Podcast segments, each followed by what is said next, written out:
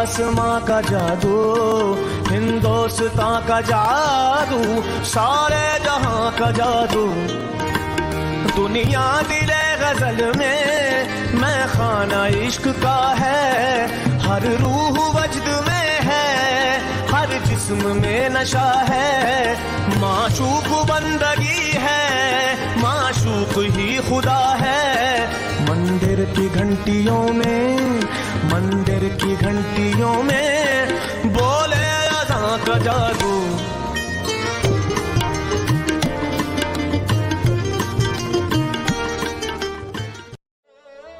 शहर अवध ने हिंदुस्तानी अदब को कुछ अजीम शख्सियतों से नवाजा है।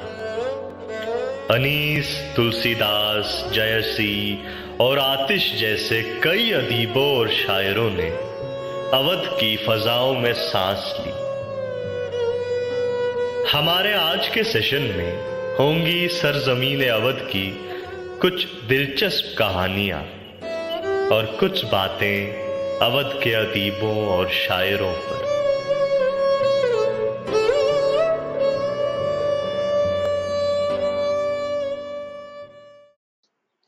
नाजरीन आदाब, मैं हूँ हिमांशु वाजपेयी और आप सबका खैर मकदम है रिश्ता के आज के लाइव सेशन में, जिसका नाम है बात अवध की, शायरी और किस्से अवध के। तो आज ये जो सेशन है, ये खास तौर पर एक बड़ा तहजीबी इलाका है हिंदुस्तान का अवध, जहाँ से मेरा भी ताल्लुक है, उसके बारे में है। और हमारे साथ, मेरे साथ बात करने के लिए इस मौजू पर हैं, सैफ महमूद साहब, आप में से बहुत सारे लोग उनसे परिचित हैं, उनको जानते हैं, उनसे वाकफियत रखते हैं। उर्दू महफिलों की, उर्दू जो फेस्टिवल्स हैं, उनकी जान है, बहुत अच्छी गुफ्तगु करते हैं, उर्दू के आशिक हैं।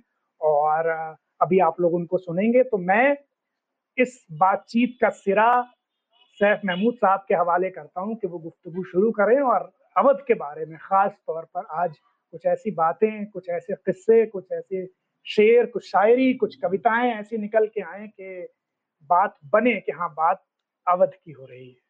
शुक्रिया। डॉक्टर साहब, बहुत खैर मकदम है आपका, इस्तकबाल है आपका और आपके हवाले। जी। बहुत शुक्रिया हिमांशु और खातिन हजरात, दोस्तों, आदाब। हिमांशु मियाँ आपने तो बहुत ही मुबालगे से काम लिया। और जरा नवाजी है आपकी बल्कि इसमें आपकी अवधि तहजीब जो है वो झलक के आ रही है। जिस तरह से आपने मुबालगा उस बातें की मेरे बारे में।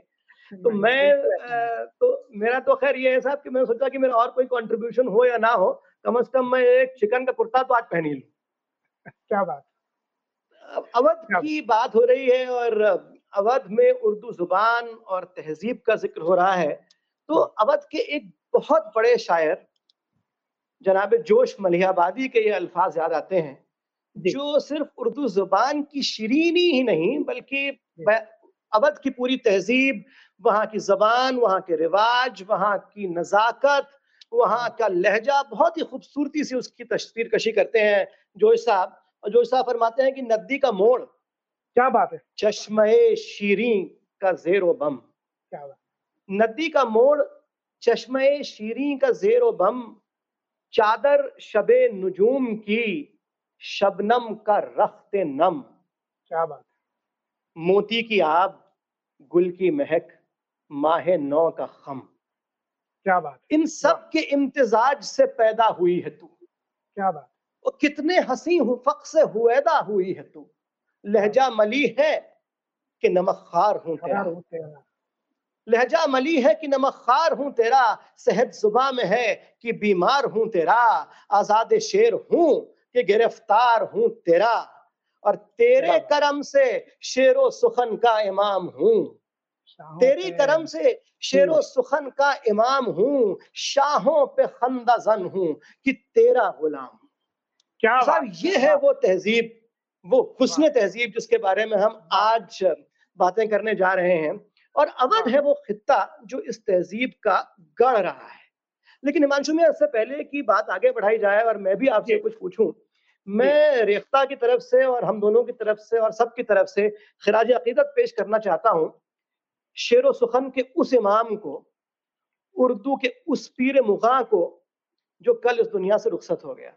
जी। इमाम उर्दू गुलजार खुसरो डॉक्टर पंडित आनंद मोहन जुच्छी गुलजार दहलवी।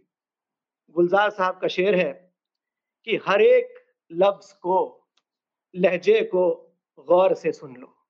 क्या बात हर एक लफ्ज को लहजे को गौर से सुन लो। हमारे बाद जुबा की सनद नहीं होगी। क्या बात और ये बात बिल्कुल सही भी है कि जिस वाकई उनके बाद दिल्ली की ज़ुबान की सनत तो नहीं है। मीर गालिब और मोमिन और दाख की जो दहलवी रिवायत के जामिन थे वो।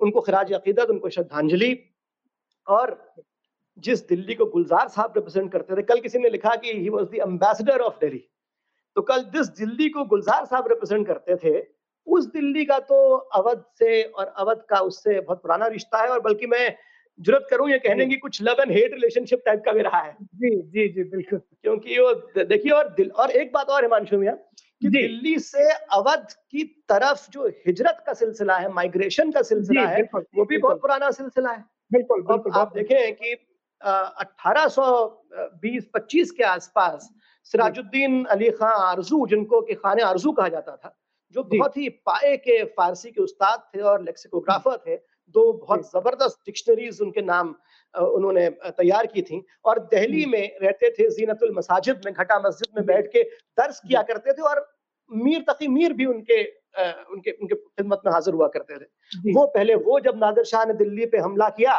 तो पहले वो यहाँ से गए अवध फिर उसके बाद नवाब शिजाउद्दौला उस वक्त फैजाबाद शरीफ रखते थे। राजधानी फैजाबाद थी पहले वहाँ गए और उसके बाद फिर मीर तकी मीर सौदा और मुसहफी कतील पता नहीं कितने ही लोग जो है दिल्ली से हिजरत करके वहाँ चले गए। और नवाबी ने अवध को कदर सुखन थी और खुदा सुखन मीर खुद जब हिजरत करके जाते हैं कि मत सहल हमें जानो फिरता है फलक बरसो।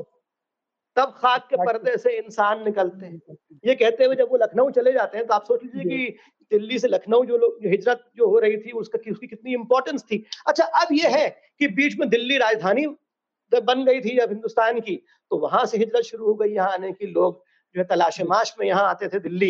लेकिन अब आप देख ही रहे हैं कि एक बार फिर से हिजरत का सिलसिला शुरू हुआ है और अब पता नहीं कितने ही भूखे प्यासे हज़ारों लोग जो है दिल्ली से अपने अपने गाँव अपने घर अवध वापस जा रहे हैं सड़कों पे भूखे प्यासे। ये कहते हुए दिल्ली को अलविदा कहते हुए कि अब तो जाते हैं बुतकदे से मीर फिर मिलेंगे अगर खुदा लाया।